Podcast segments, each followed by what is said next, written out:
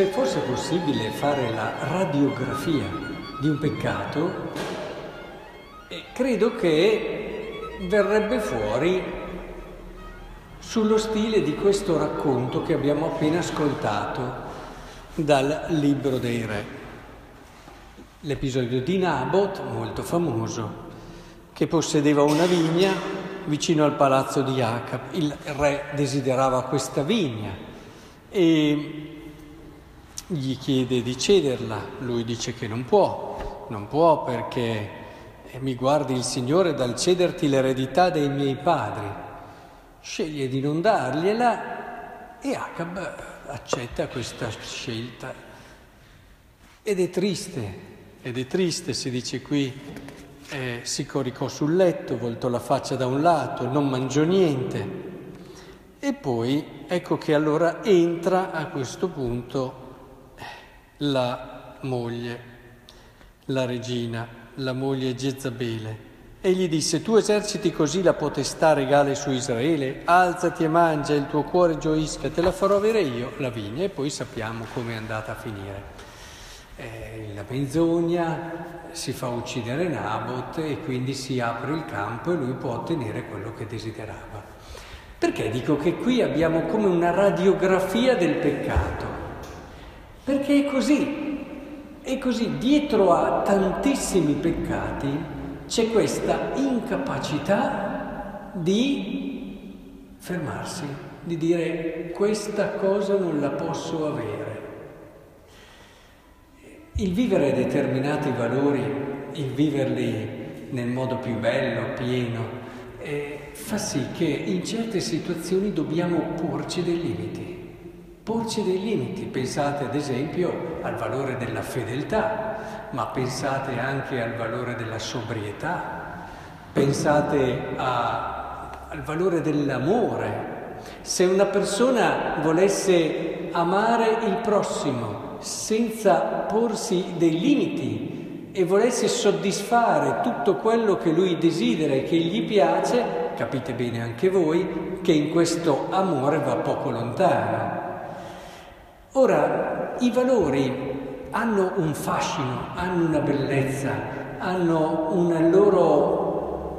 una profondità che costruisce l'uomo dentro, ci apre ad una gioia che le emozioni sono ben lontane dal poterci far conoscere. Noi a volte ci limitiamo a una gioia solo perché abbiamo gli equilibri giusti e diciamo siamo felici perché siamo tranquilli, non abbiamo tensioni, non abbiamo preoccupazioni, quasi che la gioia fosse quello.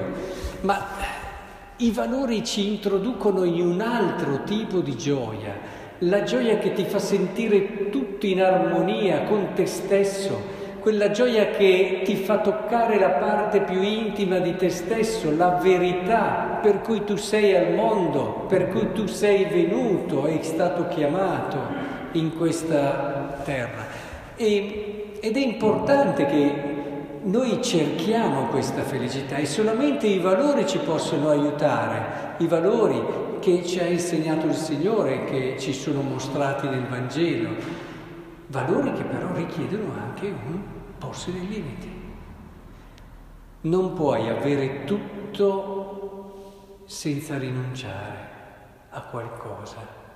Se vuoi avere davvero tutto, devi sapere anche rinunciare. È molto importante questo aspetto perché al giorno d'oggi facciamo una fatica e lo si vede in me.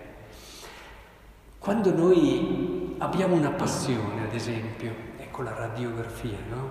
C'è una passione che ci nasce, non so, facciamo l'esempio di chi ha, ad esempio, il desiderio di un oggetto particolare. Non può averlo perché per tanti motivi. Ecco che allora si accetta, oppure solo se si rassegna, perché lui non l'ha accettato in libertà. È lì il grosso problema.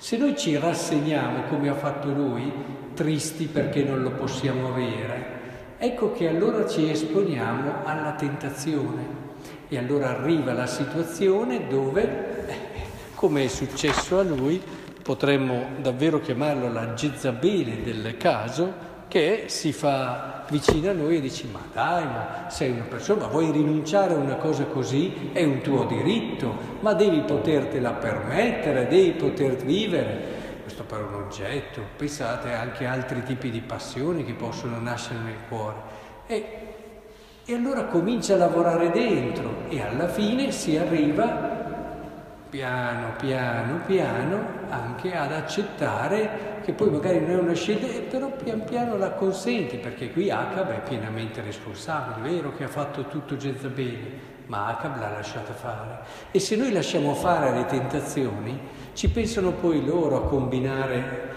le coincidenze e il tutto. Il diavolo è un maestro in questo, è un maestro. E alla fine, proprio perché non l'abbiamo vissuta con serenità e libertà, questa rinuncia viene meno, come viene meno anche la resistenza al peccato, e cadiamo nel peccato. Guardate che dietro a questo itinerario, a questo percorso, possiamo ritrovare tantissimi peccati di ogni tipo. È importante allora che impariamo questa arte della rinuncia. Del resto Gesù ce lo ha detto chiaro: vuoi arrivare alla pienezza della gioia? Impara a perderti, cioè devi imparare a perdere qualcosa. Se non sei disposto a perdere qualcosa non arriverai mai a vivere i valori e quindi a ritrovare te stesso. Il Vangelo è in questa linea, del resto lo abbiamo appena ascoltato. Avete inteso che su detto occhio per occhio, dente per dente, io vi dico non opporvi al malvagio. Se uno ti dà uno schiaffo sulla guancia destra, tu porgigli anche l'altra. Che sia proprio così spontaneo, che sia proprio così semplice, è da dire: ah, mi hai dato uno schiaffo, ma che passione che ho di darti anche l'altra. No, non funziona così. Evidentemente, se uno non è abituato anche a fermarsi, a perdere, a rinunciare, questo valore della carità non lo vivrà mai e si dirà tante volte: ma è giusto che se uno mi dà uno schiaffo io gliene dia indietro un altro? Magari non lo faccio fisicamente, perché poi queste cose avvengono anche verbalmente. Ho sentito che quello lì ha parlato male di me, bene, io cosa faccio? Con i miei amici e le mie amiche parlo male di lui, oppure c'è quell'altra, insomma sono tanti i modi. Mentre invece cos'è che ci dice qui il Vangelo? Porgere l'altra guancia lo si può vedere anche in modo molto più concreto.